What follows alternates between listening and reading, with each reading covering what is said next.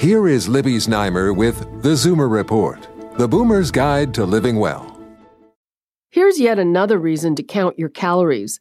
There's research showing that Zoomers who eat too much are at risk for memory impairment.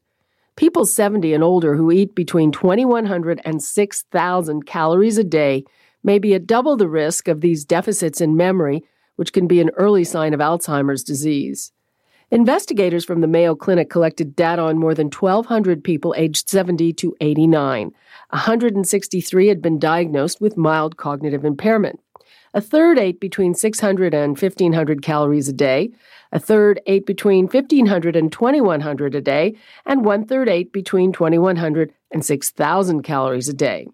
Those who ate the most were more than twice as likely to be diagnosed with the impaired memory disorder compared to those who ate the least. There was apparently no significant risk for memory problems among those in the middle group. These findings remained the same after taking into account a history of stroke, diabetes, education, and other factors for memory loss. These findings are preliminary, but they reinforce the axiom that what's good for the heart is also good for the brain. With your tips for living well, I'm Libby Znaimer with the Zoomer Report.